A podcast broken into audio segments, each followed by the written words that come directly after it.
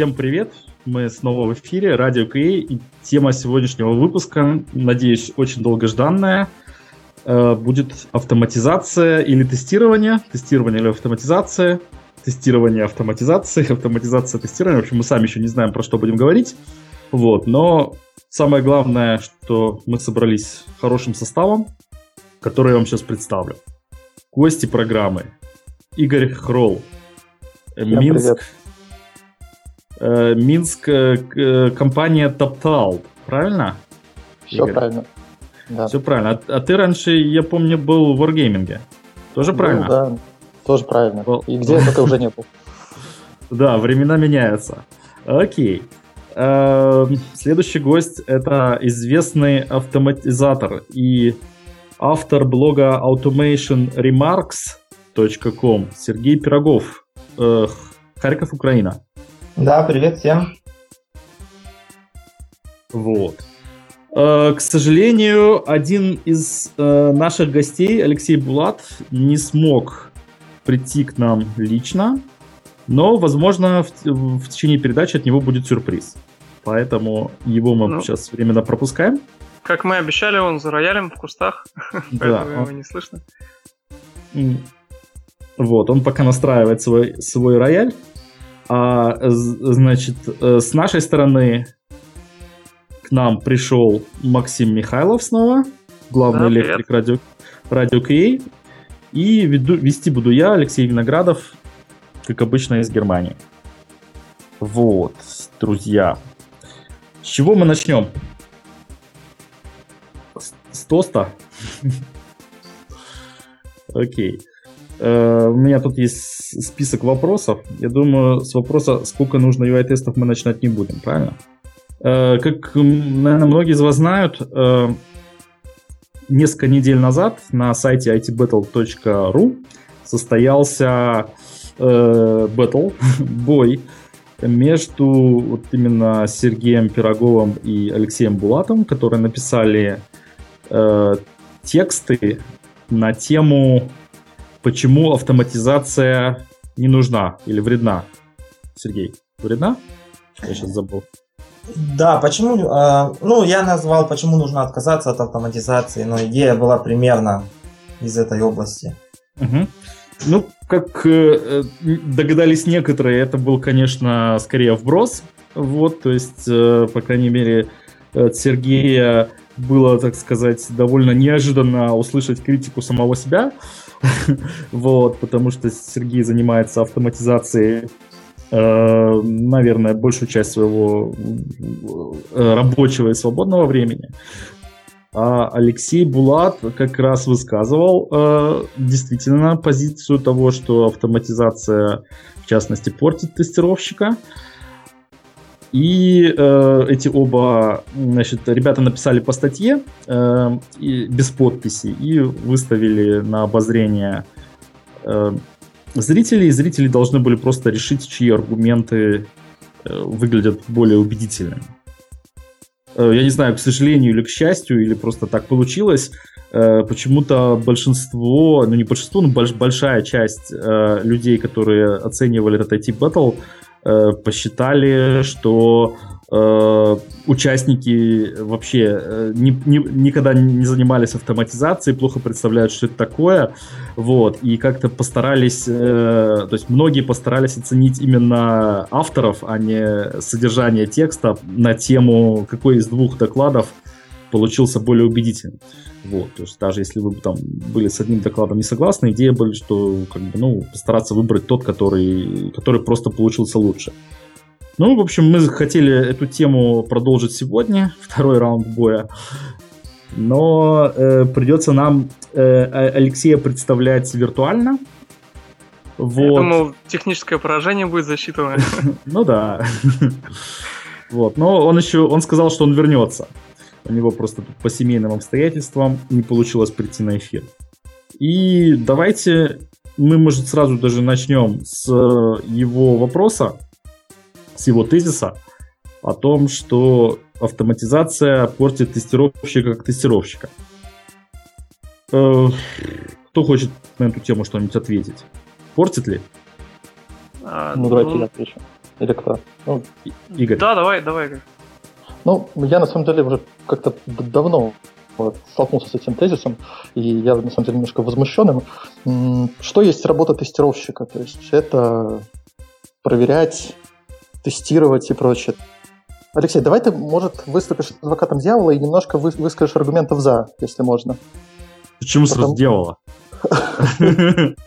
Хорошо, можно Бога, потому что на самом деле спорить с тезисом, потому что я лично не сталкивался с практикой, когда человек начинал автоматизировать, и потом он э, становился плохим тестировщиком. Есть люди, которые начинали автоматизировать и ходили в разработчики, такие были. Так это люди, которые... один и тот же случай. Собственно, многие тестировщики начинают автоматизировать именно с целью перейти в разработчики. Ну, это один из путей. если они хотят Ус... это делать. Успешно переходят, и юху, пропал человек как тестировщик. Вот. То есть...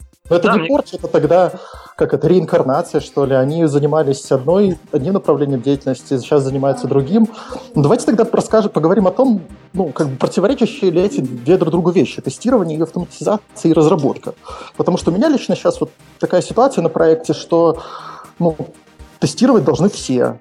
Автотесты разрабатывать тоже должны все. Код я тоже пишу фичи.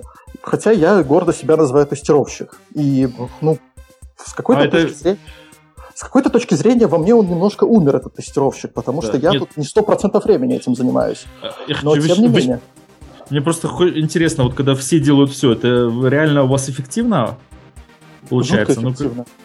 Не надо, то есть ты, когда берешь кусок работы, ты от него, за него отвечаешь от начала и до конца. Если тебе, ну, тут вот немножко... А сколько у вас человек? 80. Сколько? В компании TopTal ну, где-то 80-100 разработчиков. Нет, не, не, не, не, не, не, не про а в команде компанию. Scrum... наверное... Ну, а в компании, а в команде, Scrum команде, ну, сколько у нас, 8-9 человек, обычная Scrum команда. Да, и у всех есть такие скиллы, что все могут э, с достаточно хорошей скоростью там тестировать, достаточно разумно тестировать, а те, которые э, более тестировщики, могут э, разумно писать фичи, ну, смотри, то есть я когда, пишу, я когда тестирую, или я когда пишу автотесты, если я не понимаю, как эта штука работает, как, как ну, как, не знаю, выглядит Ruby Rails приложение, или как писать Ruby код, как я могу нормально это проверить, как я могу понять, что фреймворк, там, те вещи надо проверять, эти вещи не надо проверять, как я могу выбрать спрашивали про пирамиду автоматизации, нужно мне написать юнит-тест или UI-тест в этом случае.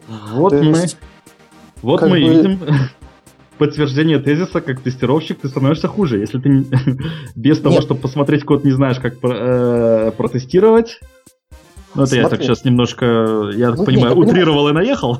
вот. Да, да, не, я, хорошо, хороший вопрос на самом деле. Понятно, что я начинаю тестировать меньше руками. Вот, но это не убивает во мне страсть тому, чтобы просмотреть все варианты, как работает тот или иной класс, вместо того, чтобы делать то, то же самое через формочку где-нибудь на UI. То есть, почему это друг другу мешает? У меня просто расширяется набор инструментов, которыми я могу решать эту задачу. То есть, до этого я гвозди забивал лопатой, мне было жутко неудобно, а потом мне показали, что есть молоток. И этим молотком жутко эффективно это делать. И я на самом деле могу больше тестов выполнить в единицу времени, причем я их сразу, когда делаю, то есть мне, вот, ну, я недавно писал фичу, мне надо было протестировать что-то, я сразу писал автотесты, и эти автотесты даже баги находили, а дальше уже никто их проверять не будет, собственно, у нас нет регрессионного тестирования, и счастье, это жутко ну, эффективно. Вот, да, на, на самом деле э, ты э, забивал гвозди лопатой, а потом тебе показали молоток, да? Но по профессии ты маляр. вот. Э, в общем... По профессии я строитель, начнем так. Мне надо дом построить, нам надо выпустить софт. Какая разница, я буду там красить, гвозди вот. заколачивать.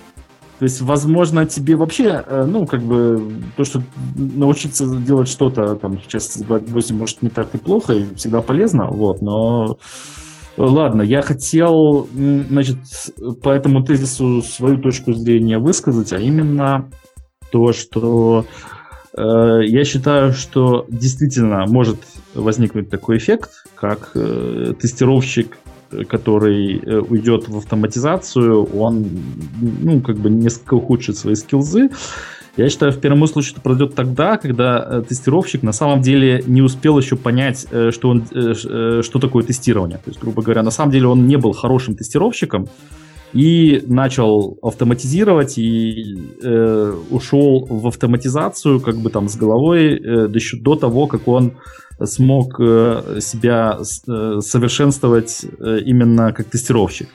То есть, вот как я считаю, в твоем случае как раз э, автоматизация не ухудшит и там, может быть, даже улучшить какие-то скиллзы, потому что ты через э, понимание кода придешь к новым возможностям тестирования, э, в том числе и ручного, и вообще просто, как бы, я говорю, мы тестируем все равно не руками, а головой, вот, и Э, ну, понимание технических деталей может помочь выйти на какие-то use cases, которые э, дополнительные use cases, которые ты бы не, э, ну, до которых ты бы сам не вышел без знаний технических э, подробностей кода.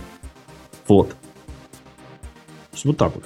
Ну и принцип разделения труда не отменял никто. То есть вот то, что Игорь ты сказал, э, что у вас в команде все умеют программировать, все умеют тестировать, это, конечно, здорово. То есть любому тестировщику не помешают скиллы программирования, любому программисту э, понимание теории тестирования и некоторый опыт в этой области.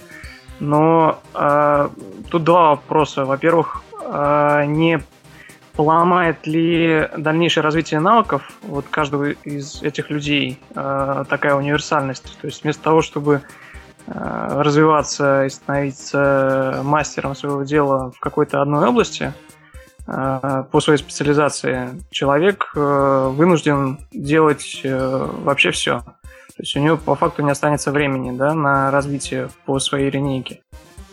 Ну и второе, собственно, масштабировать такую систему не очень легко. То есть здорово, что у вас 8 человек умеют делать все – но такое 8, встречается 80. крайне редко. 80. Ну, 80, да. Ну, видимо, вы собрали всех, кто был на планете с такими наборами универсальных скиллов. Не знаю. Ну, давайте по поводу первого. То есть, вот по поводу развития себя как тестировщика, опять-таки, ну, понятно, что вот тестировщики развиваются как автоматизаторы. У меня была проблема в команде, что часть разработчиков действительно плохо разбираются в тестировании. И мне пришлось, ну, рассказать им, как тестировать. И, и беда в том, что я не придумал ничего, кроме как где-то часа на два моего бу-бу-бу. Потому что, ну, на самом деле, ну, не так... Курсы тестировщиков сейчас, они вон с нуля людей с улицы достаточно быстро готовят, рассказывают про, не знаю, техники тест-дизайна, как баг описывать угу, угу. или еще чего-то.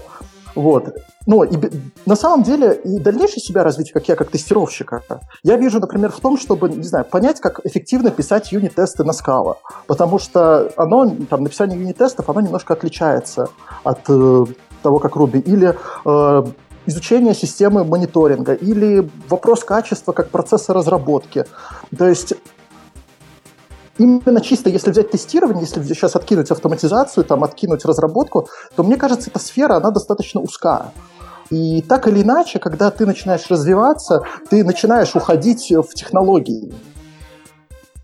Достаточно узка, ну, это как сказать. А можно я скажу? Mm, ну ладно, раз уж пришел, говори. Да, смотрите, ну, в общем, а, вот этот пункт, да, портит ли автоматизация тестировщика, Э, я его выделил прям в своем э, письмене, вот этом, прям таким отдельным пунктом я расписал почему.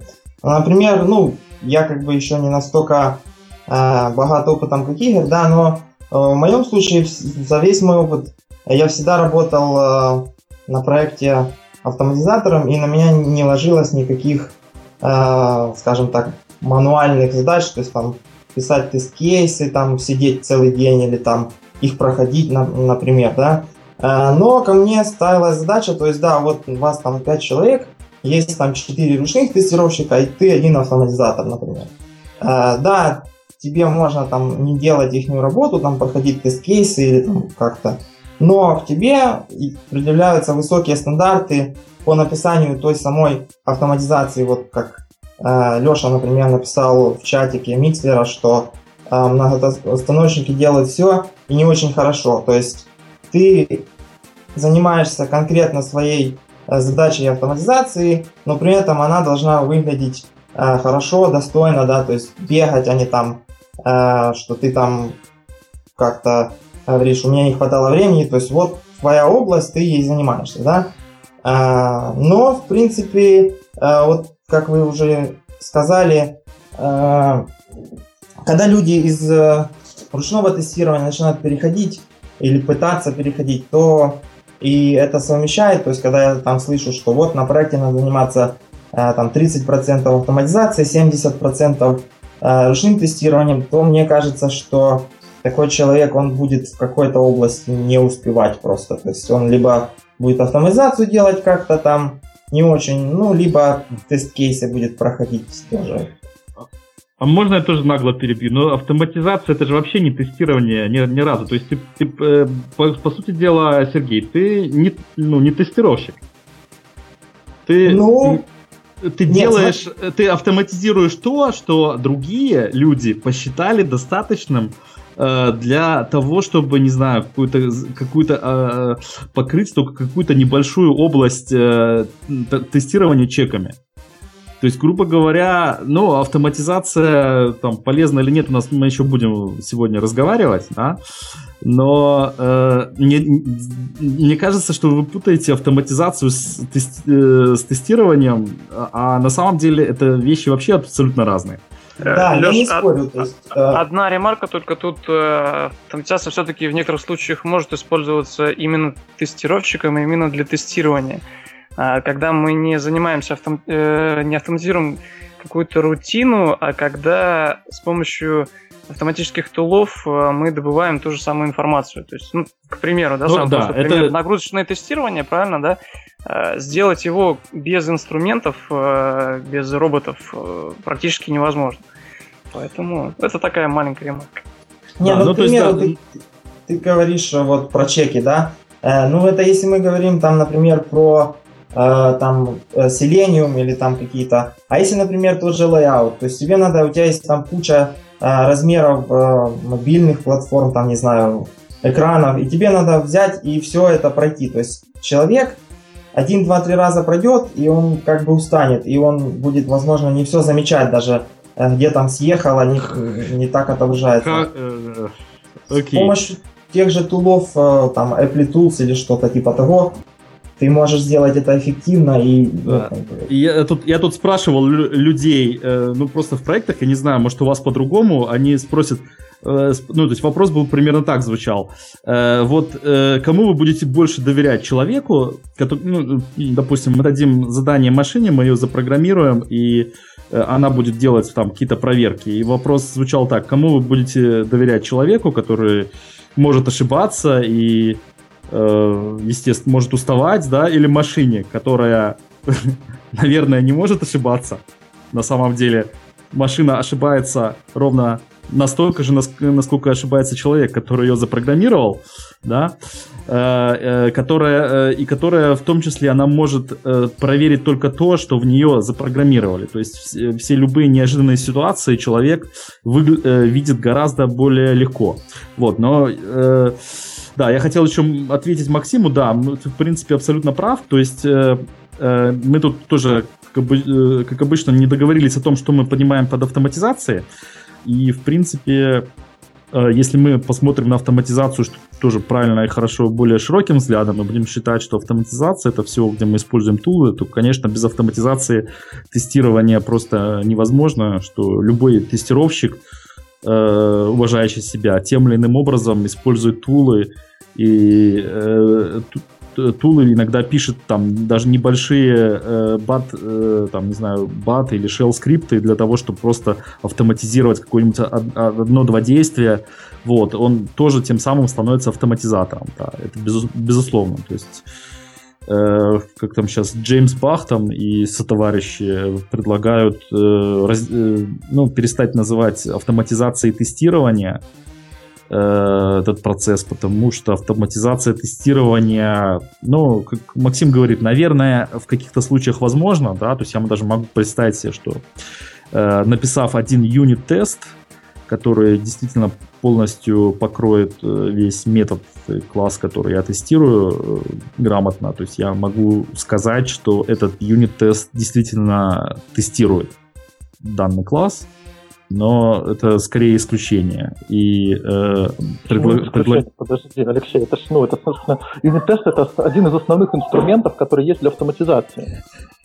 То есть это не исключение, это то, как, как по максимуму надо избавляться от регрессионного тестирования. Не-не-не-не, но э, юнит-тест, э, э, во-первых, писать э, очень непросто в, стандар- в стандартном сетапе, если мы, допустим, Э, не научились разрабатывать там каким-нибудь современным там TDD методом, не начали их писать с самого начала, а там написали пару лет кода, говнокода на километры, вот, и теперь прочитали умные доклады и решили, что нам нужны юнит-тесты. Вот. И практика показывает, я сейчас был уже в двух проектах, Э, в которых мы занимались, э, ну, пытались внедрить какие-то хорошие практики. И я подходил к разработчикам, задавал им такие вопросы. То есть первый вопрос был, вы умеете писать юнит-тесты? Ответ был, конечно, да. Вы, э, второй вопрос был, вы можете для своего кода написать юнит-тесты, то есть можете ли вы это технически? Вопрос, ответ был, конечно, да. Значит, тогда это сейчас два, два свежих проекта. Тогда мы сделали следующее. Мы сели, вместе с разработчиками к их коду. И, э, значит, мое предложение было, окей, тогда давайте мы просто возьмем и напишем простой юнит-тест. Вот. Значит, в обоих случаях после, ну, примерно трех часов работы мы не смогли написать ни одного юнит-теста вдвоем существующему коду. Конечно, может, можно там говорить о том, что э, разработчики ничего не умеют, это, э, но это не так. Это были не, э, ну, скажем так, это были разработчики, даже, я бы сказал, выше, уровня выше среднего. Просто тот код, который там в Legacy был написан, он действительно был э, чрезвычайно сложен для написания юнит-тестов. Вот. Это, это, это сейчас пока только один аспект. Второй аспект... Говоришь, а, а, можно уточняющий вопрос? Это было Java? Java stack? Это было Java и JavaScript. То есть в одном случае это был JavaScript, во втором это было Java. Я, честно говоря, э, думал, что Java будет проще, но, как выяснилось, можно написать такой код, что Java будет тоже не проще. Это JavaScript был Angular, но очень плохо сделанный. А тут вот, кстати, ну, у меня есть комментарий. А, возможно, там проблема в том, что у вас testability как бы системы страдает, и нужно, ну, вот тесты сразу Факт. показывают.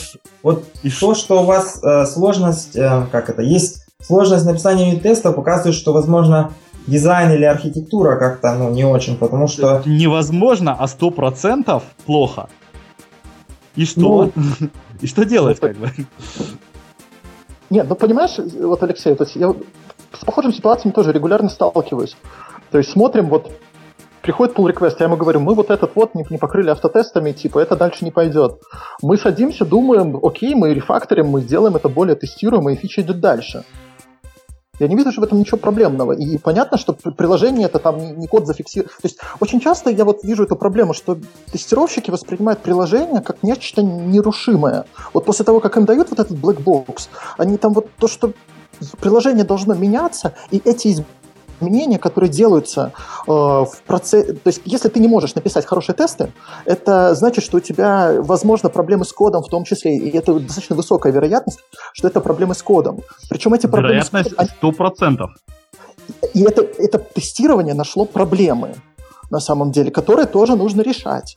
И я тут не вижу никаких, э, никаких противоречий. Это на самом деле, если у нас код написан так, что он плохо тестируется, скорее всего, он плохо будет работать и поддерживаться в том числе, потому что у него там слишком сильно связана архитектура или еще чего-то там.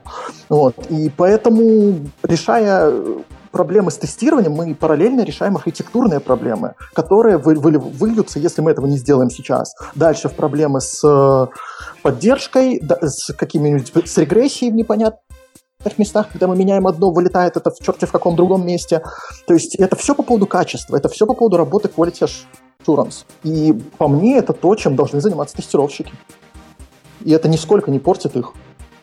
Да, я полностью согласен с Игорем, потому что ну, если мы делаем это вот как бывает там, у нас очень сложный UI, мы там не можем писать тесты, значит, вам нужно пойти к разработчикам, если есть возможность, и попросить их там наставить айдишников или сказать им, что, ребята, ну, рано или поздно мы приплывем к ситуации, когда мы сможем, ну, то есть вообще ничего не сможем сделать, да, и там тот же джуниор или новый человек будет приходить и думать, о бог, что здесь происходит. Поэтому я полностью согласен с поинтом Игоря. Если вы не можете э. написать юнит-тесты, у вас проблемы. Ну, они выльются там, через год, понятно, когда да. вам придется делать справки в этой системе, и когда будет там регрессия вылезать в неожиданных местах, и надо будет все руками проходить. Да. Это вполне себе типичные вещи. Да, это все так и есть. Но в общем, значит, ситуация просто получается такая, что, по сути, мы выясняем, что да, у нас есть проблемы, что да, решение, что их неплохо бы решить, и математика подсказывает, что решение этих проблем обойдется нам очень дорого деньгами. И иногда принимается, то есть просто, как называется, экономическое решение, я, это, будем терпеть. Вот. Ну, непонятно, она а, хорошая а, или нет. Подожди, Алексей, вот ну, по поводу будем терпеть. Сколько мы времени потратим на ручное тестирование каждого релиза, если мы это сейчас нормально не заавтоматизируем? То есть, ну, у нас как бы, ну вот у нас компания полиси, что мы как бы, если что-то проверяем, то только один раз. Либо мы занимаемся там исследовательским тестированием, какие-то новые вещи, но если мы понимаем, что эту проверку надо будет делать всегда, мы ее автоматизируем. И это, если мы этого не будем делать, то это будет очень дорого. Да, нам. так ты же, э, я, я не знаю, правильно ли ты меня понял, да? Если э, дело не в том, что нам это сложно заавтоматизировать, а как мы вот выяснили, э, действительно дизайн кода и архитектура настолько оказывается плоха для тестирования, то есть тестабилити плохое, что, автоматиз... что перед тем, как начать автоматизировать, мы сначала должны изменить код. И это уже как э, тут где-то я в статье читал, это уже не рефакторинг, потому что рефакторинг это когда ты код, который э, написан, ну, сказать, более-менее правильно, да, пере, трансфер, э, трансформируешь в какие-то более удобные структуры. А это получается, как называется, переписать заново. Нет, называется... почему? Э, Подожди, ну... почему ты так посчитаешь? То есть э, мы, ну, у меня был один класс, в котором было все запутано и намешано куча да, всего. Да, да, да. Я да. при этом делаю пять других, которые нормально делают да, какую-то да. одну конкретную вещь, покрываю это юнит-тестами, все счастливы. Да, то есть, так, да. То есть ну, это, э, ну, да, это к этому идет. То есть это получается не рефакторинг, а написать заново. То есть ты, грубо говоря, этот класс удаляешь и, и и почему это не ну, это рефакторинг, почему нет? Код, то, что делал до этого, делает, и после да. этого поменялось. Э, иногда, то есть если у тебя, я готов просто поспорить, если у тебя класс настолько запутанный, Э, эм, э, то есть у тебя один класс, который очень запутанный, да, то у тебя твой код, который ты рефект, который ты переделаешь, да, он не будет делать то же самое. Потому что, когда у тебя класс запутанный, почему ты его распутал на 5 классов? Потому что ты не понимал, что он делает. Э, и не понимал, в каком порядке э, происходят э, акции. Да? То есть то, что ты его сделаешь, то, что он будет действовать по-другому, э, твои эти 5 классов, чем твой один, это будет, это будет не баг, это будет фича. Вот. Но тогда ты будешь знать, что именно будет происходить, потому что, ну, то есть такая общая практика, у тебя есть класс, который что-то делает, да, и, э, значит, возникает вопрос, а делает ли он правильно? Приложение будет делать то же самое, ну, может быть, даже лучше будет. Да. У нас, мы недавно рефакторили, у нас посмотрели, как что мы баг исправили, пока рефакторили. Вот в том-то дело, чтобы, для того, чтобы проверить, что приложение делает то же самое, тебе нужны были юнит-тесты э, сначала, которые проходят сначала, ты отрефакторил, они все еще проходят. Это ты говоришь, Не, да. ну можно, у тебя можно класс делает то же самое. проверить один раз руками, Алексей, ну это как бы это вопрос техники. Ну, как, нет, как, как проверить руками? Я говорю, класс настолько сложный, что ты его не можешь проверить ни руками, ни, ни автоматически фактически. То есть тебе то есть твой рефакторинг, ну ладно, мы его можем назвать рефакторинг, в принципе, это просто э, вопрос, э, как назвать, да? Э, а давайте теперь посмотрим на вот эту проблему, которую э, Леша пытается обрисовать, да, то есть класс настолько сложный, ну, тут тоже а, такие цифры настолько сложный, можно задать, а, нас, а что значит сложный? А теперь представь, в этом классе нужно человеку зайти, и, допустим, сделать там, оказалось, что вот именно вот этот класс источник бага, или там ему говорят, а вот мы теперь делали там авторизацию как-то вот через свою форму логина, а теперь нужно прикрутить Facebook. И ему нужно пойти в этом классе там дописать какую-то логику. Я думаю, он будет не очень счастлив браться за Абс- этот класс. Абсолютно несчастлив. Ну и фа- э, шанс того, что там будут баги, очень высок. И как Очень раз таки, высок. по-моему, это и как раз таки это работа тестировщика, и особенно там тестировщиков всех этих модных современных agile, сделать так, чтобы этого бага там не появлялось. А для этого его нужно отрефакторить. А для этого... Тестировщика. Ну, Нет. подождите, мы про тестировщика сейчас кликанием говорим или инженера по контролю качества на проекте?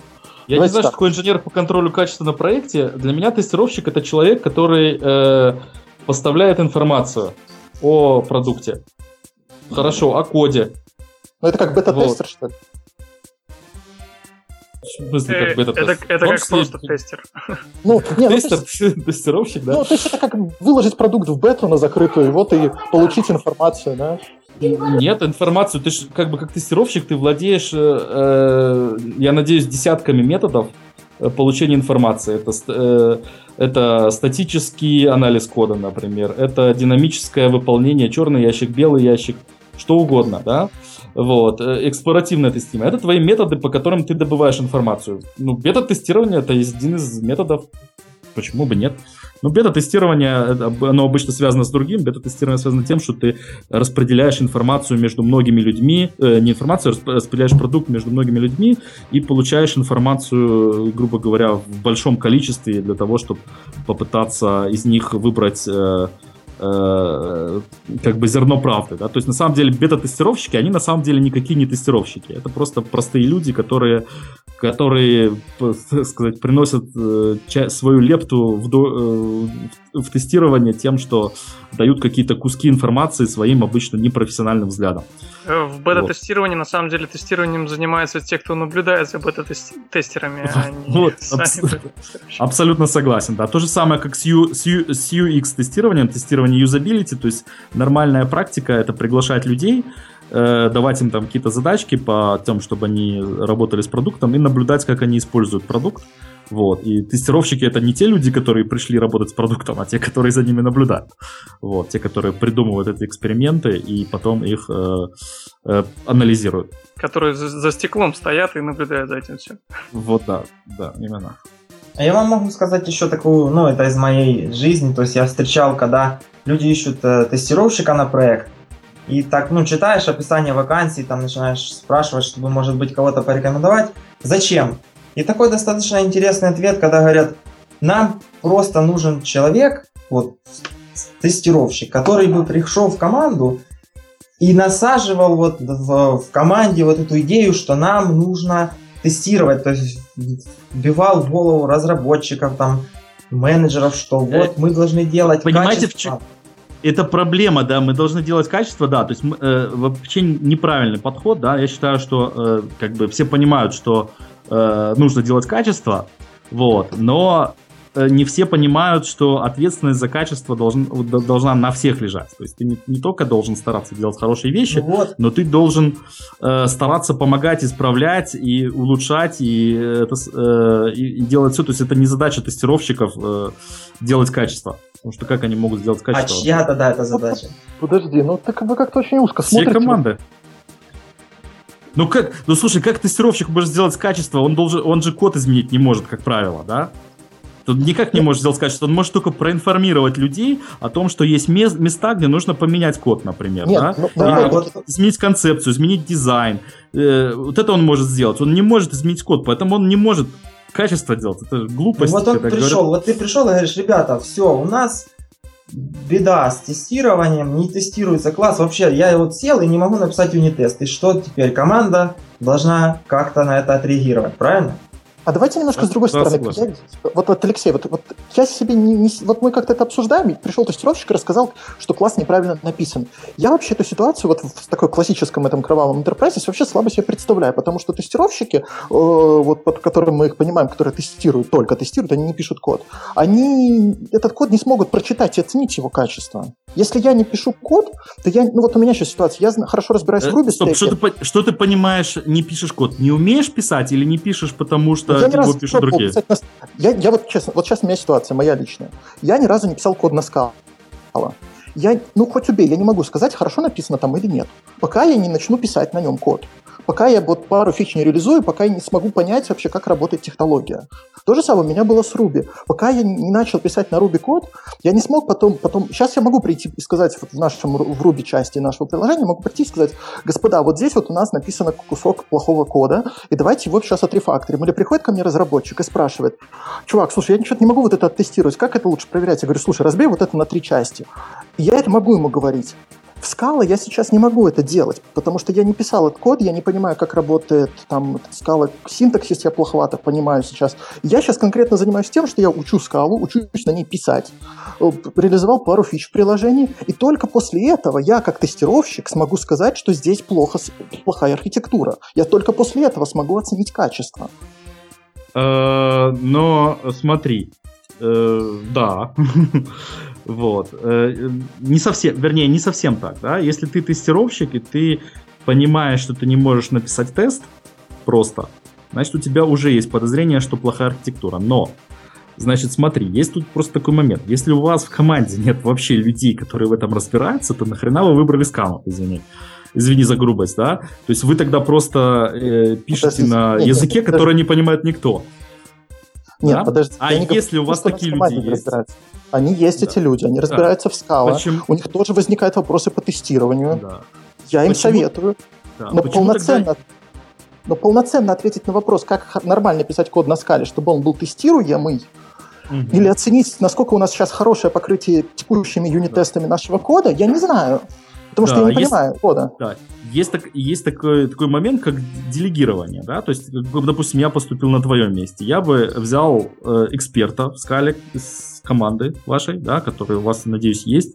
И ну. Э, э, на весь даже несколько. И попросил бы за эту задачу определить, насколько тестируемый бы код, э, выполнить ему.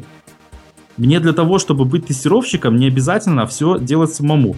Я хочу доверять своим разработчикам и хочу, чтобы, если я э, говорю, э, значит, ставлю задачу так, ребята, нам нужно написать юнит-тесты, давайте, я, ну, я имею общее представление, как писать, допустим, X юнит-тесты, да, там на разных языках, да, и если, допустим, ну, я про скалу, опять же, не знаю, скала там функциональный язык, там может быть все сложно и по-другому, да, ну, допустим, там даже в том же Ruby, да, я могу э, по написанному э, юнит-тесту примерно понять, окей, он, э, ну, нормально выглядит, он там какой-то э, про, что-то проверяет, и его можно там легко поддерживать, э, изменять или нет, да. И если я его сам не могу с нуля написать, это не проблема.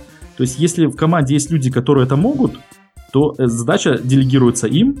Если они говорят, Хорошо, слушай, мы тут, мы тут сидели пару дней, ничего не смогли, да. Я как тестировщик да. знаю, что мне надо проверить 5 тест-кейсов. Мне как человеку прийти и рассказывать, слушай, заавтоматизируй вот это, вот это, вот это и вот это, все пять случаев, или как? Или как мне померить покрытие, чтобы все варианты проверены?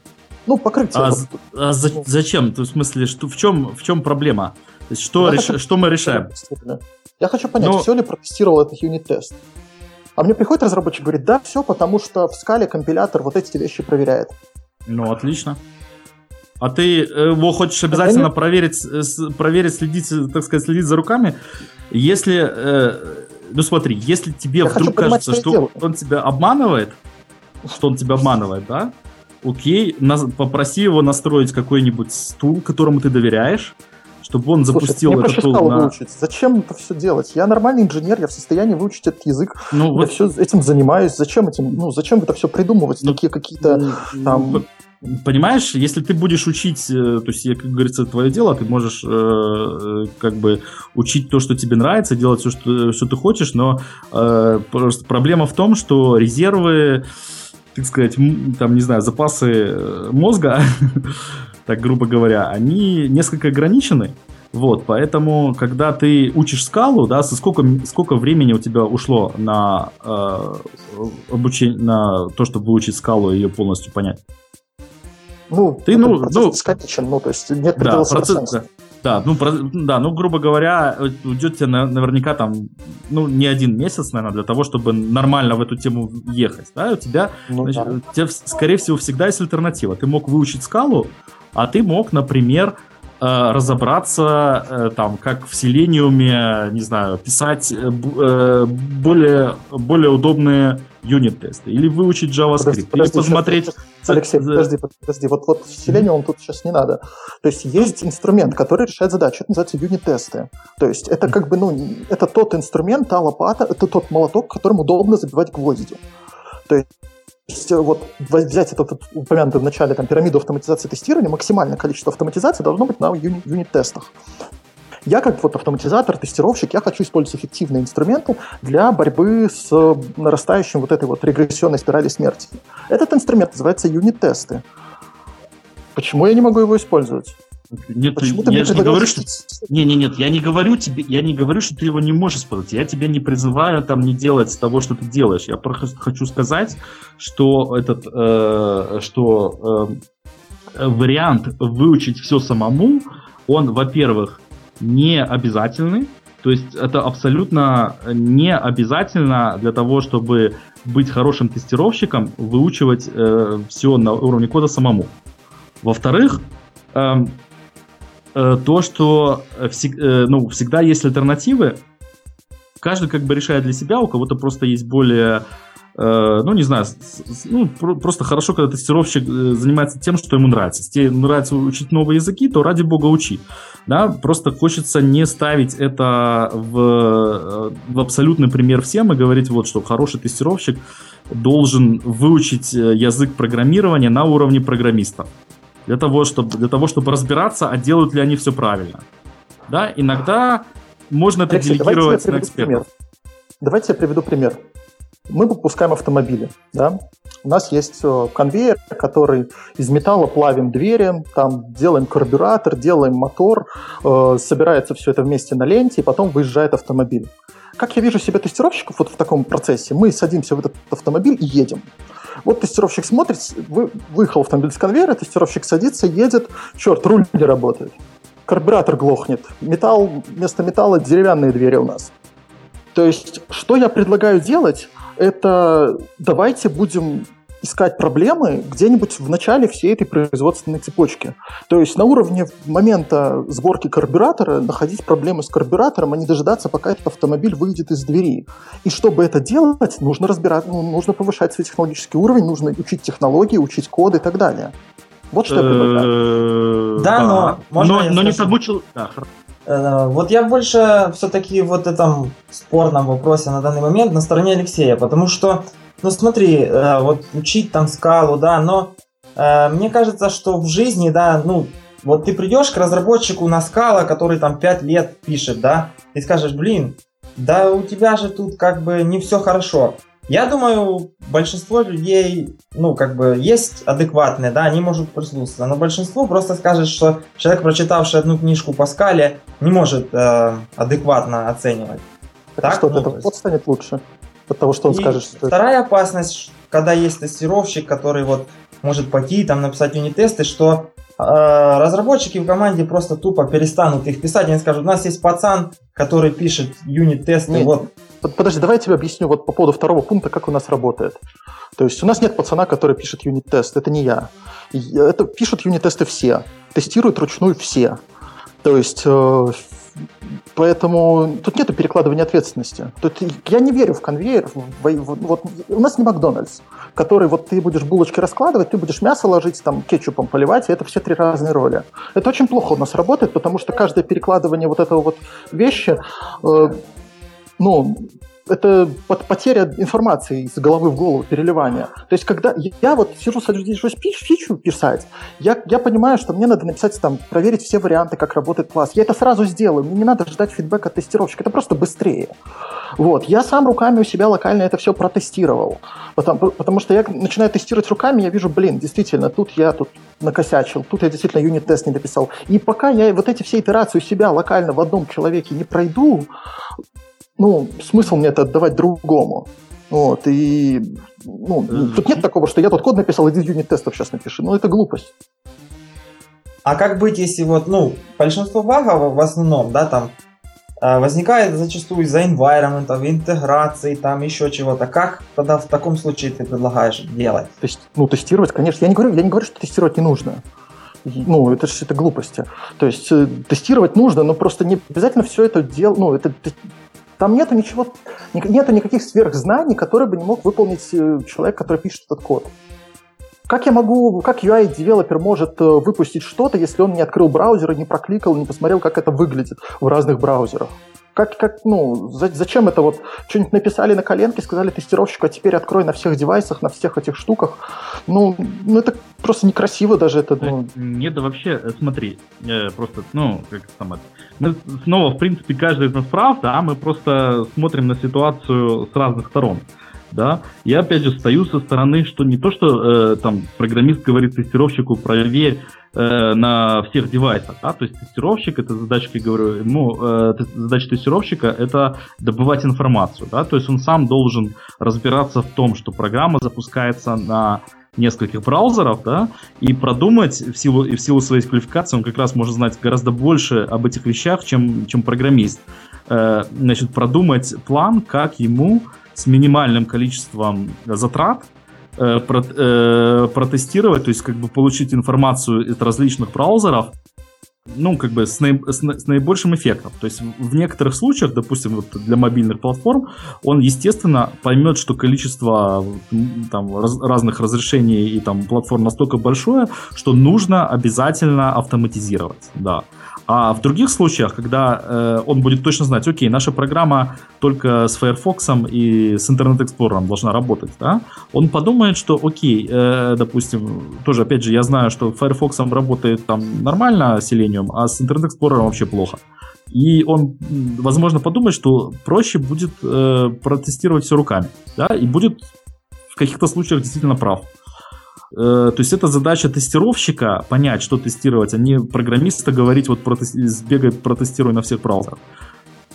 Нет, я, Алексей, я говорю про то, что программист тоже в состоянии это понять. Я пишу код, я понимаю, что, ну, то есть вот у нас там система немножко, ну, чуть более закрытая, чем остальные. Когда программист пишет код, когда верстальщик, ну, когда человек, который нас лучше всего знает, ну, когда пишется пользовательский интерфейс, человек знает, что, ну да, у нас такие-то браузеры мы не поддерживаем, и это надо учитывать при написании кода. Если мы знаем, что у нас должна быть верстка адаптивная, потому что наш сайт будет смотреться с мобильных устройств, протестировать, что верстка адаптивная, и посмотреть, э, ну, и решить, ну, то есть это тоже... Почему это не может делать разработчик, я не могу понять. Почему для этого специальный человек нужен? Вот, может, вот, чтобы, может, чтобы, нет. чтобы решить, что ну, это, ну, вернее, это даже не то, что разработчик это тоже должен знать, поддерживаем ли мы э, мобильные устройства. Безусловно. Потому что если он этого, это, об этом не думает, ну, понятно, это будет отдали тестировщик, тестировщик сказал, не работает под мобильным браузером, вернули обратно, прошел день, релиз отложили на день. Отлично. В, то, да, в том числе задача тестировщика, грамотного тестировщика, он понимает, что чем короче э, фидбэк-луп, то есть этот, э, время от э, э, того, как было сделано изменение, до того, как оно, как информация о том, как прошло это изменение, вернулась обратно к разработчику, Э, должно быть минимальным, и поэтому он будет в зависимости от ситуации действительно часто рекомендовать, допустим, писать юнит-тесты, покрывать юнит-тестами. Отличная идея, да, конечно, юнит-тесты. Юнит-тесты рулят. Тут тоже противоречий нету. Я считаю, что, ну, то есть, как бы, э, естественно, и программист может много чего делать, тестировщик может чего не делать, но именно в, специфик... в специализации есть свои преимущества. То есть, э, если тестировщик свое свободное, там, ну, то есть то время, которое он себя обучается, он не уходит в детали языка программирования Scala или Java или чего-то другого, а изучает современные концепции тестирования, изучает какие-то более общие подходы. Мне кажется, что э, типа тем в тестировании, которые можно изучать, их настолько бесконечно много, что не обязательно учить э, э, детали языка Scala для того, чтобы выучить что-то новое в тестировании. Да, ну и плюс мне кажется, что все-таки вот случай э, Игоря это какой-то слишком идеальный, там, когда все все делают. Ну, большинство ведь проектов в этом мире, не знаю, ну, по крайней мере, вот в Украине, да, там в большинстве компаний, которых я знаю и работают мои друзья, ну, там намного все не так. То есть там есть разного уровня разработчики, разного уровня тестировщики, и как бы, ну, найти всех одинаковых, которые будут одинаково все делать, Мне кажется, это достаточно сложно. То есть... Ну, нет, подожди, мы говорим... Ну, во-первых, давайте обсуждать хорошие случаи, которые хорошо работают. Понятно, что можно найти... Нет, давайте обсуждать жизнь. Ну, как бы, хорошие ну, случаи. Так, я тут сейчас читаю чатик. Да, э, да. Извините, перебью. Тут написано, э, типа, сенсация. Алексей Виноградов призывает не повышать технические навыки тестировщика. Вот часто, как говорится, если, если, как говорят, есть какой-то там закон, я уже не помню в интернете, если какое-то высказывание э, теоретически можно понять неправильно, обязательно найдется хотя бы один человек, который его поймет неправильно. Вот. И абсолютно не, не так, что я призываю не повышать технические навыки, э, навыки тестировщика. Я, э, значит, призывал э, к тому, что подумать о том, что тестировщик не обязательно должен технически владеть э, э, значит, тонкостями, допустим, языка программирования на уровне э, программиста для того, чтобы приносить пользу. И, и, естественно, тестировщик должен повышать свои технические навыки, но учитывая то, что время у нас не бесконечно, он должен мудро выбирать, какие именно технические навыки ему полезно повысить в данном конкретном проекте. И если он придет к выводу, что вот единственная или там, ну, действительно оптимальная возможность э, для того, чтобы помочь проекту, это, увели... это выучить язык скала в детали, то да, он должен выучить язык скала в деталях. Да, я согласен. То есть... Э... Выучить скала и умереть. Типа того, да. Вот. нет, Алексей, я с тобой на самом деле немножко не соглашусь. То есть, смотри, вот возьмем тестировщика, который не лезет в технические детали. Тогда он, э, что делать с автоматизацией тестирования того, что он делает? Я вот не, я для себя вот во всех этих штуках я не нашел нормального пути, как заниматься автоматизацией, не разбираясь в технических деталях, вот не разбираясь в технологическом стеке тестируемого приложения. Вот как, как не прихожу в какой-то проект последний вот лет пять уже, или даже больше. То есть, если не брать там мои первые, первые годы опыта работы, где можно было там фигачить абы что, вот, то приходится разбираться в технических деталях, потому что без этого ты не можешь объективно дать картину мира. Как, то есть я прихожу на проект, мне приходится учить Сибл, я прихожу на проект, мне приходится учить Python и Django и прочее. То есть это, ну, я считаю, это нормально. Ну, это, собственно, мы все инженеры. Ну, окей. Ну, а мне, как, не приход... мне не приходится, как-то тоже ничего. Так автоматизировать это как? Селениумом все? Да, ну, допустим, да, я там, автоматизирую проект там, на, на, на Селенида, да, и этот проект построен на сложном фреймворке, там, не знаю, Куксту, я не знаю, кто-нибудь слышал о нем или нет. Вот. Куксту? И Куксду, оно пишется первое Q, O, O, X, T, O, O. Вот. Ну, в общем, какой-то хитрый фреймворк, да? И, естественно, для того, чтобы автоматизировать, мне нужно в общих чертах представлять, э, ну, грубо говоря, как этот фреймворк генерит HTML в результате. Да? Но этого мне абсолютно достаточно, чтобы тестировать. То есть, э, там, допустим, я в этом проекте вставляю сам айдишники для э, элементов. Да? Для этого мне нужно найти в коде место и там вставить небольшую команду, которая стоит айдишники. Это все, что я знаю про фреймворк Hookstu, и мне этого абсолютно достаточно. Я абсолютно не собираюсь учить в деталях, как писать графические там эти виджеты на этом Hookstu, мне это абсолютно не надо. Алексей, вот, вот тогда и... встречный вопрос. Ну, вот вспоминая пирамиду автоматизации тестирования, мы же говорим сейчас только про верхний уровень. А, а все остальное как проверять? Как мне, ну, ну, как это делать? То есть и, вот ну... то, что ты сейчас описал, это интеграционные тесты, окей. Ну, не интег... да. ну угу. прием, приемочные тесты. А все остальное? Ну, делегировать на программистов. А как я буду писать приемочные тесты, не понимая покрытия того, что там? Не, стоп. Ну, приемочные тесты... А зачем тебе знать раз... покрытие? Это... Ну, когда я буду проверять граничные случаи, там, вводить какие-то бредовые значения в какие-нибудь поля, может быть, там один класс, который уже полностью покрыт юнит-тестами, этим бесполезно вообще заниматься. То есть, ну, кроме приемочных позитивных сценариев, есть куча всего, ну мы же говорим сейчас о том, что у нас действительно много чего проверять-то надо. Вот, и большинство проверок, они уходят к этим, к юнит-тестам, когда мы говорим о том, где их автоматизировать. Да, тут, в чатике Алексей, ну не знаю, мне, может, я какие-то неправильные слова выбираю, в чатике Алексей все еще не понимает, э, почему тестировщики должны быть не инженерами, то есть он как-то понимает мои слова, что э, надо запрещать тестировщикам быть инженерами или там что-то, какую-то технику учить. Ну, он, Давайте ну, не знаю. Да. Алексей, давай вот про автоматизацию тут хотят вернуть. Так. Все-таки, ну вот да. что делать, если большинство проверок уходят в юнит-тесты?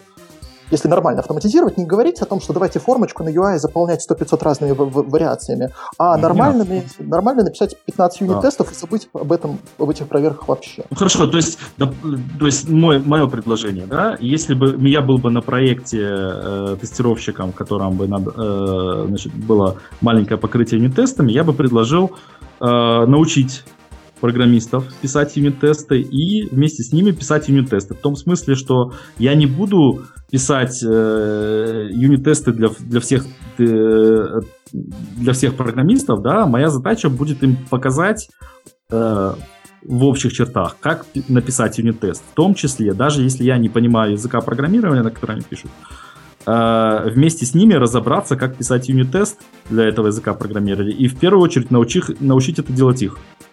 Хорошо, Алексей. Дальше ситуация такая. Проект живет два месяца, написано куча юнит-тестов, у нас с ними проблемы. Допустим, они долго работают, либо они что-то баги пропускают. Приходит твой тестировщик, что у нас происходит? Почему у нас плохо проверяется? А, как почему, а, стоп, а почему тестировщик должен задавать вопрос, почему плохо проверяется? Это не его работа, это задача менеджеров. Подожди, подожди. Почему задача не... Подожди, у нас есть тестовое покрытие, за которое отвечает тестировщик. Да? Как, как, как, фу, как, как, какой мы вернулись? Как тестировщик может отвечать за тестовое покрытие? Вы что, ребят? Хорошо, автоматизатор. Ну, ну кто-то же решает, как... Вот я... Ну, так, подожди, я не могу понять. Глупость это тестовое покрытие, это какое-то число, э, которое Ох, э, на самом деле, ну, тестовое покрытие это тема отдельного разговора. Ну, э, автоматизация. Мне, мне ну, надо понять, ну. что у нас автоматизировано, сколько тестов у нас автоматизировано и что они проверяют. Вот что тебе, что тебе даст это число сколько? Сколько, понимаешь? 42. Сколько. Так вот, так вот том-то и штука, что если я не понимаю, что у меня там написано в этих юнит-тестах, я не могу их улучшать. Ну вот, ну, мне написано, да, там куча какой-то билиберды. Если я не понимаю, что там написано, если я не понимаю технологию, с которой все это написано, я не могу работать с, с этой сущностью. Но мне кажется, что ты пытаешься перейти в ту область, что ты должен не... Э, ну, то есть ты выступаешь с каким-то контролером, да? Ты хочешь э, смотреть на пальцы да нет, программистам я, нет, я и смотреть, что они пишут правильные тесты, правильный код. Я не контролер. Я, я пытаюсь делать свою работу, которую... Вот я называюсь QA-инженером на проекте. Если у нас есть проблемы с тестированием, ну, понятно, что придут ко мне с вопросами. Господа, наши юнит-тесты там почему-то пропускают баги.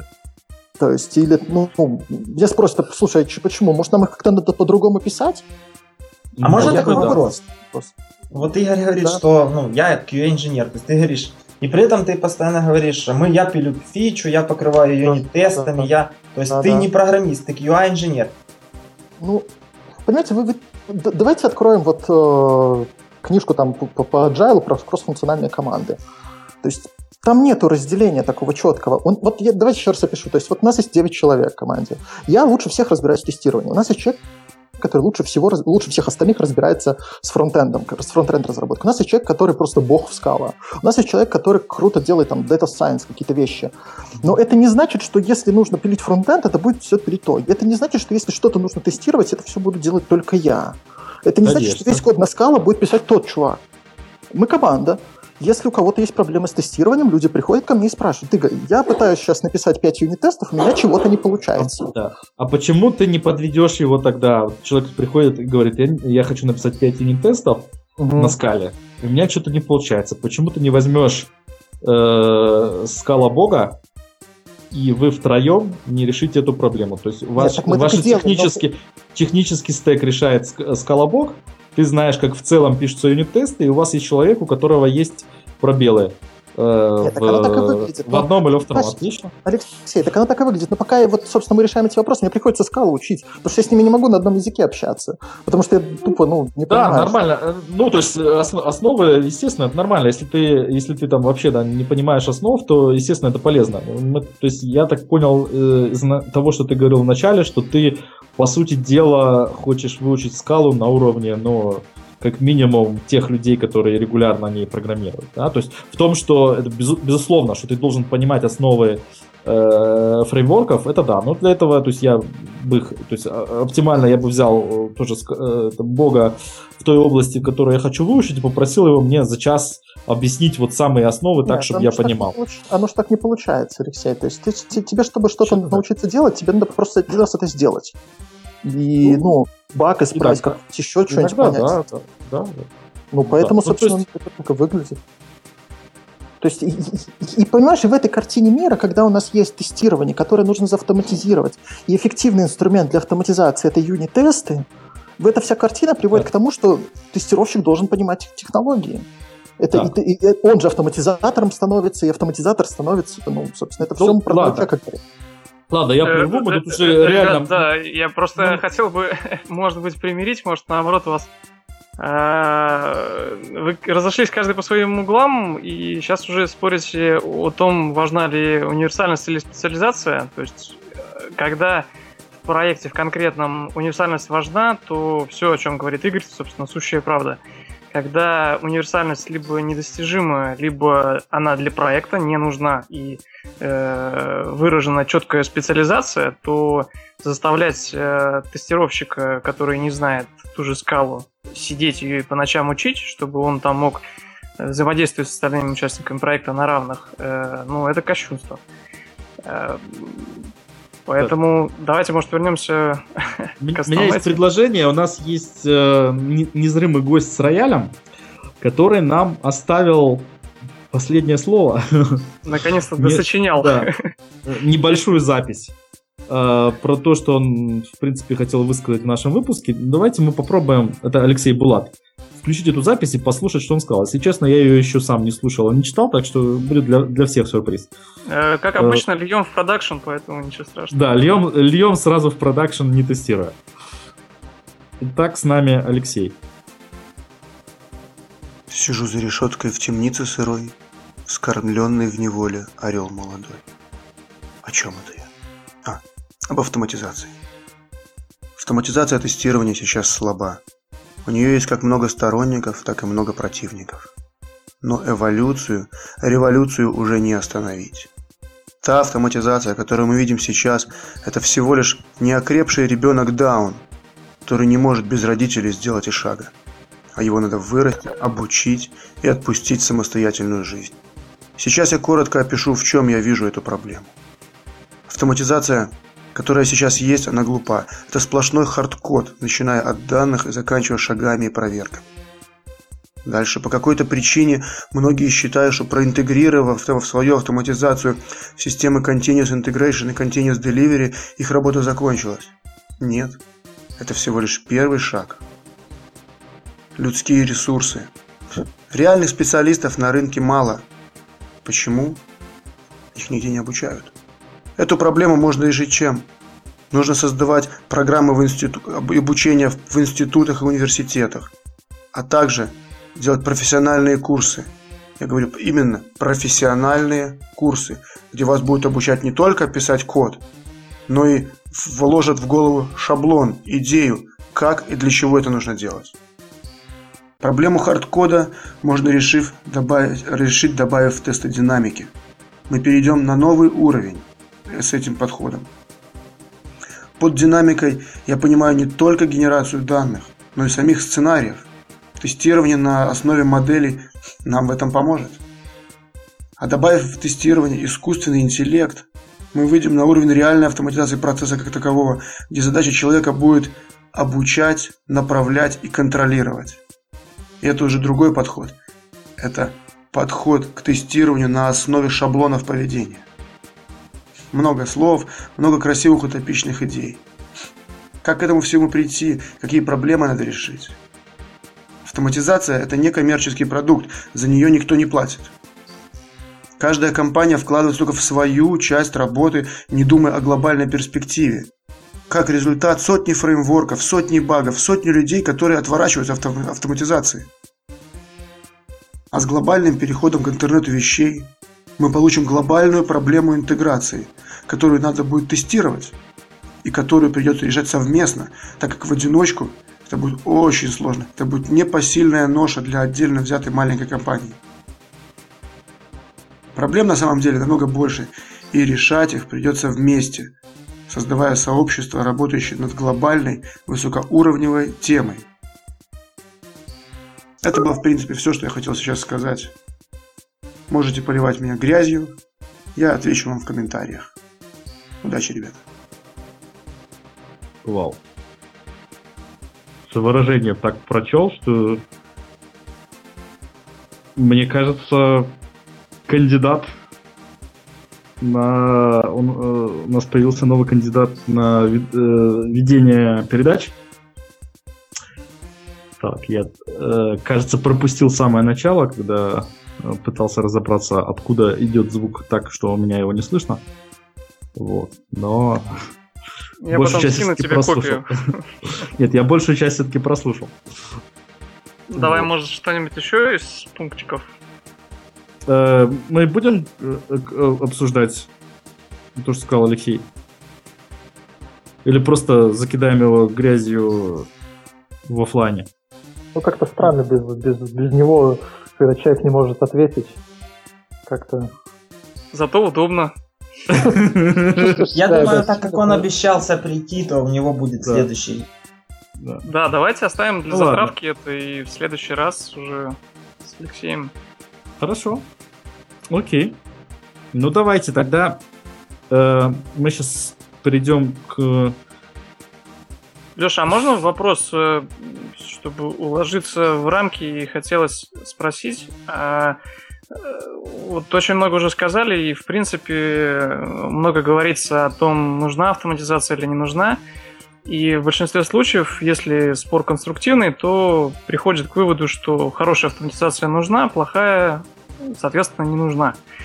И на этом очень часто останавливаются, но, на мой взгляд, э, на самом деле все интересное впереди. И э, самый главный вопрос, как определить э, автоматизация, которая у вас на проекте, она хорошая или плохая. Соответственно, нужно ли ее продолжать и развивать, или лучше остановить этот бардак. А, собственно, вопрос о тестировании самой автоматизации, о том, как понять, э, хороша она или плоха. А можно а, где-то вклинишь?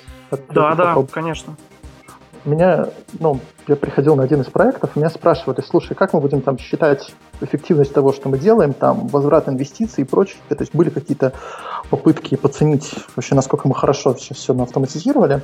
Вот. И на самом деле ответ, который ко мне пришел, что, ну, если все сделано хорошо, то на самом деле такого вопроса не возникает. Просто без этой автоматизации деливери становится колом, либо становится настолько долгим, неудобным и прочее, что... То есть тут есть два варианта. Либо мы не знаем вообще, куда нам пришить эту автоматизацию, и тогда мы начинаем считать, там, сколько мы на нее тратим, сколько там ручного труда заместили или еще чего-то либо это хороший автомат, либо это такой процесс, в котором ну, оно просто по-другому быть не может. То есть оно, программист делает изменения, ему в течение 5-10 минут э, полный фидбэк а по поводу того, что вся регрессия там pass, fail, что-то отвалилось, что-то нет, протестировали немножко там новую фичу, и это ушло на прод. То есть это та автоматизация, которая позволяет вылететь, доходить до продакшна в течение там нескольких часов. Причем с с каким-то очень хорошим качеством, не просто там, ну, понятно, выкинуть на прод можно быстро, но именно с, с тем покрытием, которое бы давало нам уверенность, что там все будет хорошо на продакшене.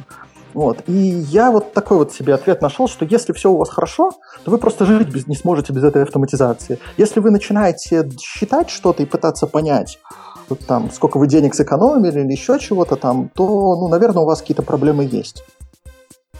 Ага, ну вот с, с экономией денег это, я считаю, тоже такая больная тема.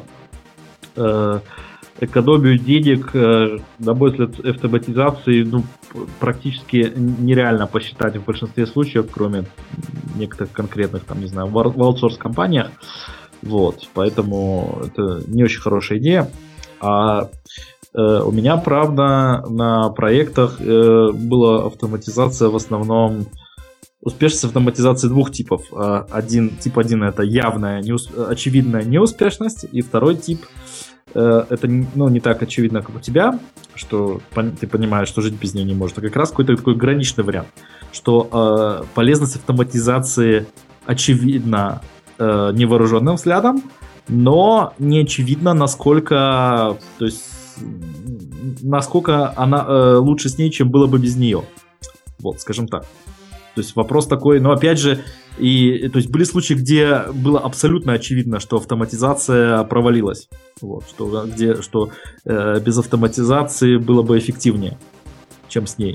То есть, в частности, у нас э, как-то, значит, был проект, где написали э, автомати... где там, не знаю, несколько лет писали автоматизированные кейсы, пришли в результате к тому, что обслуживание автомати... Э, запуска автоматизированного кейса, то есть как бы ты, там всю ночь э, тесты бегают, да, потом человек приходит с утра и начинает разбираться, почему, значит, упали там, где упали, и не упали там, где не упали. И у него на вот это, ну, чтобы разобраться и потом прислать э, такой самый человеческий отчет, уходило больше времени, чем если бы все эти тесты он бы э, вручную пробегал, да? То есть единственное, что мы сэкономили, это что тестировщикам стало менее скучно. Вот. С места. Алексей, хочешь ответить, что, по моему мнению, отличает э, вот те проекты, где фиг пойми как сказать, и те проекты, где вот жить без нее не могли? Ну да. Это как раз таки вот эта пирамида чертова. То есть на проекте, где уже жить без нее не могли, там либо вообще отказались от Selenium тестов, э, либо их там было совсем чуть-чуть, вот, и тесты там работали ну, до часа, грубо говоря. То есть час это были очень плохие тесты. Вот. И это то, что реально делает разницу. То есть это просто Selenium тесты, которые действительно могут раниться ночами, там, сутками или в каких-то безумных клаудах параллелиться, либо это удобные, хорошие функциональные тесты, которые ну, работают непосредственно с кодом. То есть проекты, mm. где есть автоматизация UI, э, проекты по умолчанию плохие с точки зрения автоматизации тестирования, правильно понимаю? Ну, суть, суть, по моему опыту, да. То есть э, она должна быть, эти вот Selenium тесты должен, должны, но это не основной инструмент, это один, просто это вот вишенка на тортике. Вот, вот это так выглядит. Тогда это работает. Если это тортик, а вишенкой является юнит-тесты или вишенкой является API-тесты или что-то другое, более техническое, тогда это вот начинается там часами анализируем результаты, либо еще что-то. В общем, это вы, вы, вырождается в такое, что ну, проще выкинуть и забыть. А кто ну, оценкой занимается? Э, оценка эффективности тестирования сама команда может этим заниматься или только э, специалист финансового отдела, который в какой-то момент просто скажет закройте проект, потому что он не приносит прибыли? Не, ну когда чемодан без ручки появляется, тут уже сложно сказать, кто таки не выдержит и скажет, что выкинем это все к чертовой матери. Вот. Но вот этот чемодан без ручки, это вот это вот перевернутые пирамиды обычно. Когда э, тестировщики начинают жутко все автоматизировать, нанимают там команду автоматизаторов, у нас появляется куча Selenium тестов, и это все, ну, на самом деле не работает. То есть оно не работает. То есть если вы собираетесь нанимать э, автоматизаторов, команду автоматизаторов и руч- автоматизировать ручное тестирование соображений того, как люди руками делают вот те или иные проверки, лучше этим и не начинать заниматься, поэтому, потому что это будет жуткая трата ресурсов. Угу, спасибо. Окей. Так. Э, мне тут еще один есть такой э, интересный вопрос в списке. Почему автоматизаторам платят больше? А платят им больше?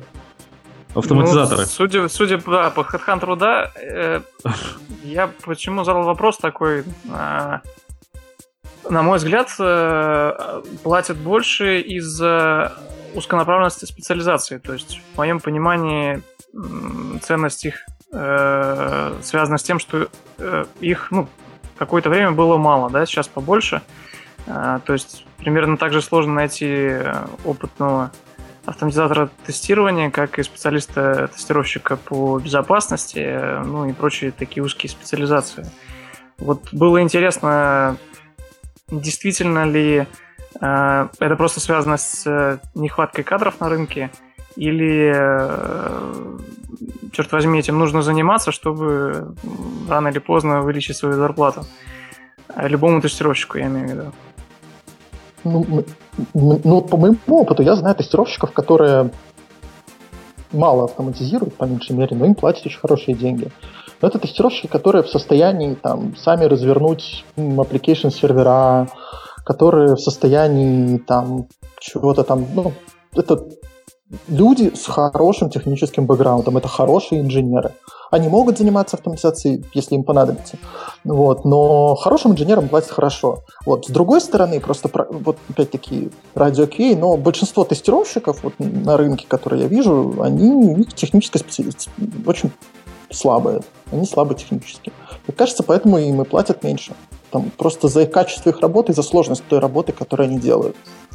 Окей, но это когда человек уже работает. А в чем разница в вакансиях даже? То есть именно на вакансию тестировщика автоматизатора ожидают, что придет человек с более сильным инженерным бэкграундом? Да, мне кажется, да. То есть просто считается, что тестировщику, ну, как это, люди, вот эти люди, они формируют ожидания от тестировщиков. То есть у нас считается, что тестировщик должен знать, максимум, что он должен технически знать, это SQL. Ну, вот, ну, соответственно, вот им за вот эти технические знания, ну, столько платят. Там, автоматизаторы, они еще сколько-то там на Java должны писать. Вот, им поэтому платят там побольше. Мне кажется, вот вопрос в этом. Угу. Окей. Наверное. Оторваны ли автоматизаторы со своими автотестами от процесса разработки? Вот я, кстати, хочу сказать про автоматизаторов, да, что на моих проектах, нет, гоню, был один автоматизатор. Один автоматизатор, хотя нет, тоже с, с, с натяжкой. Вот в тех проектах, в которых я был, не было вот автоматизатора, который э, как бы ну, не разбирался в тестировании, а именно занимался тем, чтобы там автоматизировать тест-кейсы, которые э, другие э, писали там, да, или по каким-то образцам. То есть, в принципе, э, вот как-то у нас на проектах автоматизаторы в том числе могут тестировать. Или наоборот, да, это автоматизаторы являются программисты, которые именно, э, ну, то есть э, автоматизируют для своего кода. Вот мне модель, вот тоже связано, оторваны ли автоматизаторы со своими автотестами от процесса разработки, мне модель автоматизаторов, которые там на э, input получают тесты. Раскрой этот вопрос. Почему я задал его, Алексей? Mm-hmm. Я недавно общался с, э, ну, с коллегами, и они там, ну, с, с отдельной командой в Минске пришел поговорить с друзьями, вот, и они, мы начали обсуждать вопросы тестирования, автоматизации, у них были проблемы с интеграциями с third Они искали автоматизатора, потому что они понимали, что им надо писать э, приемочные тесты, которые будут со стороны фронтенда, ну, то есть Selenium, в общем, нужен был. У них там хорошее покрытие юнит-тестами, какие-то интеграционные тесты есть. Вот, им нужен был вот эта вишенка на тортике. И э, фидбэк, который я услышал от э, одного из там ключевых людей этой компании, о том, что они приходят, вот общаются с кандидатами с рынка, и у них складывается впечатление, что они вообще общаются на разных языках.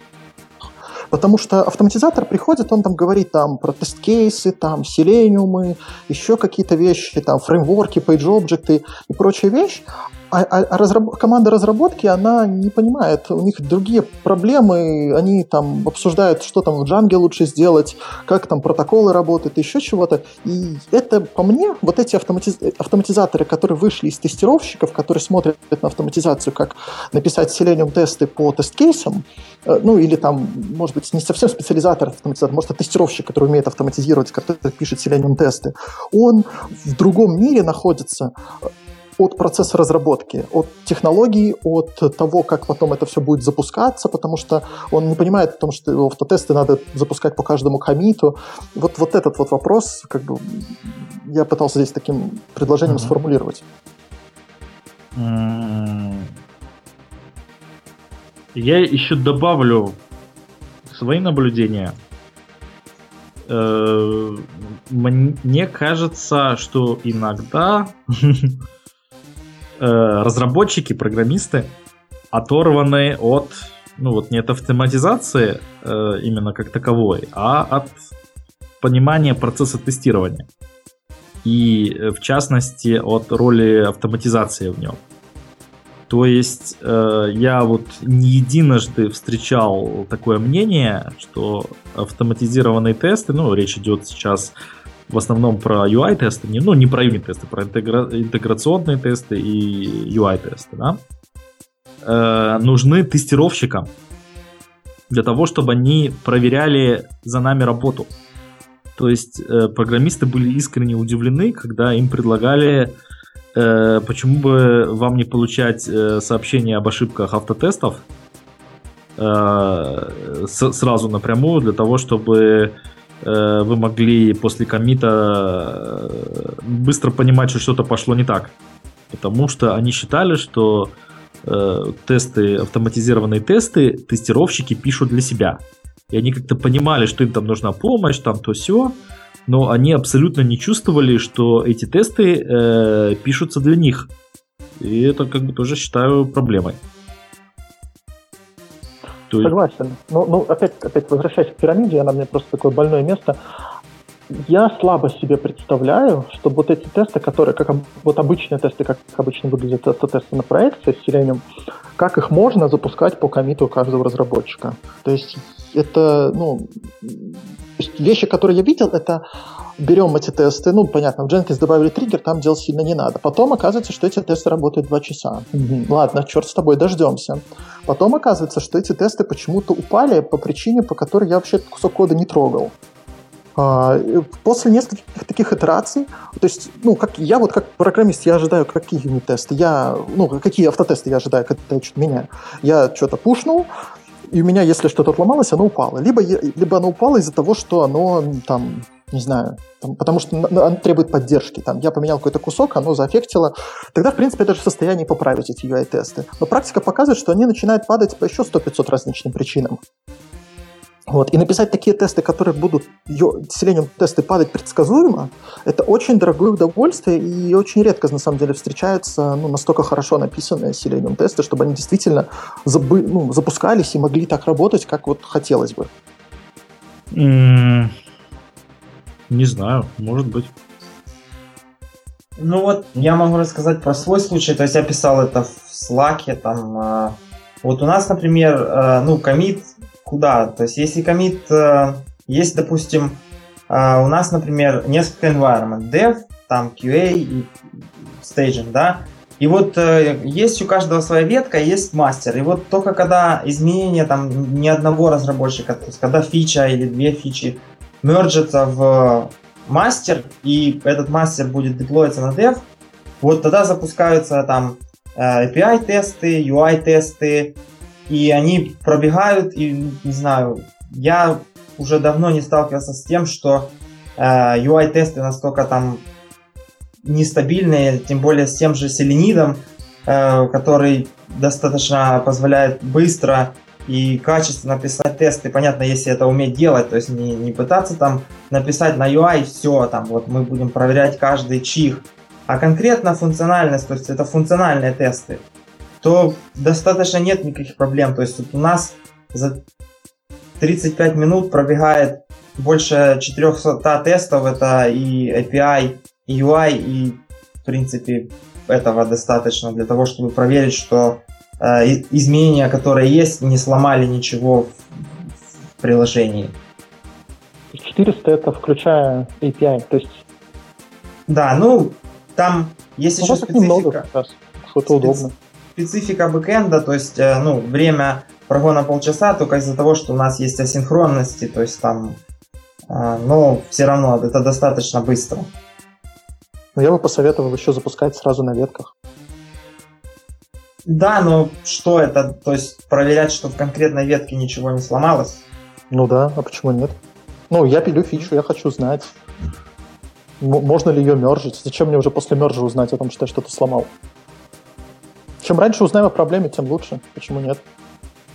Ну, возможно, да. Ну, в принципе, я просто point был о том, что вот мы все привыкли к тому, что вот UI-тесты это нестабильные. Ну, я считаю, что все зависит от того, как их уметь готовить. То есть, если писать на все подряд, на любую пимпочку на UI, то да, мы будем нестабильные. Если их писать на конкретные функциональности, то можно достигать стабильности очень даже успешно. Раз, раз, раз. Тебя слышно, Леш? Леша доавтоматизировался, видимо, перестал нас слушать. А, наверное, время мы уже почти исчерпали. Будем закругляться. А, Сергей, по-моему, у тебя были новости, да, которые хотел озвучить? Может, перейдем к рубрикам? Да, ну вот тут вот есть новости, да, то есть, э, ну я писал два таких поинта, то есть вышел Kotlin или Kotlin, я не знаю, как правильно ударение ставить, под JetBrains, и вот я задавался вопросом, и в принципе это вопрос комьюнити, так как у нас здесь э, такой общение в свободном формате, что э, кто смотрел и, возможно, что он может принести как в разработку, раз, так раз, и в автоматизацию. Раз, раз, раз, раз, раз. Леша продолжает баловаться. Да, у нас Леши есть секунду технические какие-то проблемы. Так вот, про, вот, про Kotlin. Мне кажется, что потому что я вы, видел э, в референсах документации, потому что писали на Хабра-Хабре, э, это может еще, этот язык может э, еще больше упростить работу э, автоматизаторов и людей на работу с JVM, потому что они сделали, э, взяли от трех языков лучше, то есть сделали его таким же быстрым, как Java, таким же лаконичным, как Groovy, и взяли функциональность со скалы, э, поэтому вот это достаточно интересно, если кто-то еще не видел или не слышал, рекомендую посмотреть, почитать, достаточно интересно все. Ну и вторая новость была про Selenium Camp, который будет уже в, следующей, в следующую пятницу, там будет и Игорь, я буду выступать со своим докладом. И вот там, если посмотреть на программу, да, то все достаточно весело и достаточно много тем, которые вот по э, вопросу, да, будет ли автоматизация развиваться, нужна она или нет, если посмотреть на те темы, которые там обсуждаются, то там уже никто не обсуждает, как писать UI-тесты с использованием Selenium. Там уже совсем другой уровень, и автоматизация развивается, она будет актуальна, просто уровень решаемых проблем будет расти. То есть я не вижу в данный момент смысла говорить или учить людей там, э, как писать тесты на Selenium, как там что-то делать. Это уже все умеем, есть куча разных видео, которые можно посмотреть и выучить. Тем более на том же Селениде там учить-то нечего. Э, но вот всякого рода инструменты, там типа Apply Tools, либо там э, как за, оптимизировать наш процесс автоматизации, как там с какими-то там кейсами, клаудами, перформансом, вот это вот достаточно интересно, и там эти темы будут э, обговариваться, поэтому если кто-то э, планировал или не планировал, очень рекомендую посетить это мероприятие. Да, если не планировали, тоже запланируйте, пожалуйста. Спасибо, Сергей. Леша, ты вернулся? Да, я вернулся. Ну что, можно сейчас сразу влепить ему, этому скайпу все, что мы о нем думаем. Вот. В рубрике, мы сейчас временно перескучим на рубрику «Плач Ярославны». Конечно, надо признать, что выпал я по той причине, что случайно промахнулся мимо кнопки мьют и нажал на, кну... на положить трубку. Так, не признавайся в ошибках, во всем скайп виноват. Да, во всем виноват скайп. Нет, но скайп все равно виноват. А это да, вина скайпа, потому что он расположил кнопку сбросить звонок слишком близко к мьюту. Да, и не учел моего Паркинсона. Вот.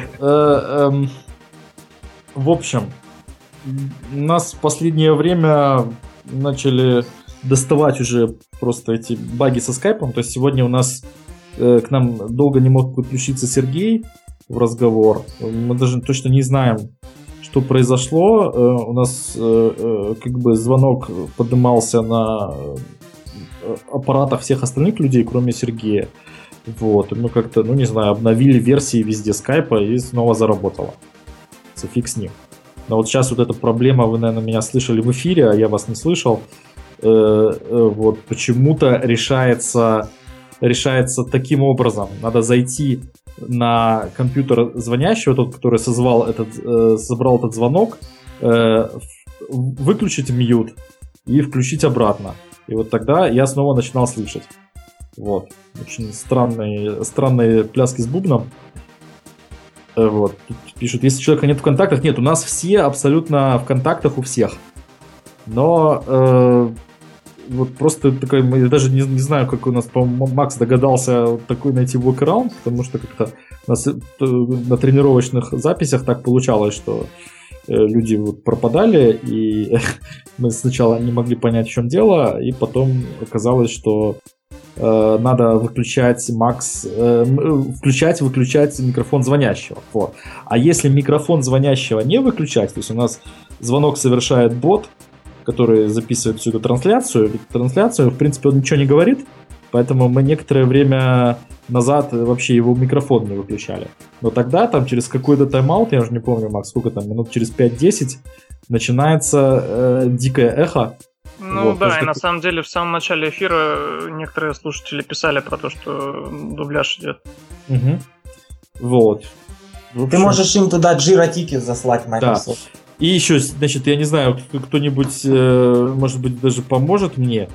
Э, я не нашел возможности, вот когда у нас есть там, допустим, группочка, я захотел человека оттуда выкинуть, э, групп, ну, чатик, вот, из группы. Там. Ну, на самом деле, я хотел его просто выкинуть и вогна... э, вкинуть обратно, для того, чтобы, может быть, что-нибудь заработало то, что не работало раньше.